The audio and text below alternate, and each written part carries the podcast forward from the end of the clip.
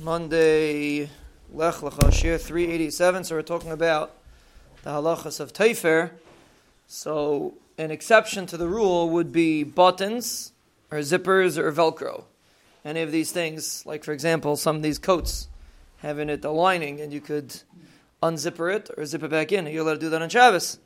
Seemingly, you're sewing something in, and even especially if it stays permanently, people keep it there long term. So the answer is it's mutter because the isser of taifer, like we explained, is only if you're connecting two things to make them into one. But if you button something, or you zipper something, or you use Velcro on something, usually, not usually, but klal, it's something that it's not meant to make them into one, it's just meant to attach two things.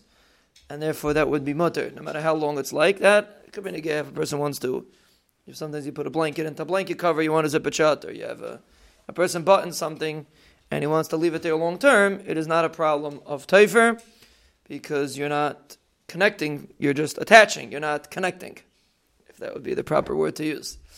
And regarding band aids, band aids are also mutter and Shabbos. You have to be careful when you take them off, not to take them off in a way that the sticky, if you put them on on Shabbos, you have to make sure that not to take them off in a way that it's going to stay stuck together. So the eitzah usually is to just put the band aid only on the skin part. So the two parts of the band they never touch each other. So then when you take it off, you're forced to remove it from the skin.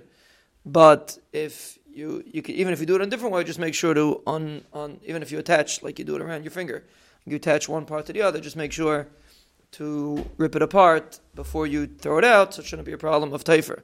So I think a person has like a gauze pa- a bandage or something like that, and you stick it on on Shabbos.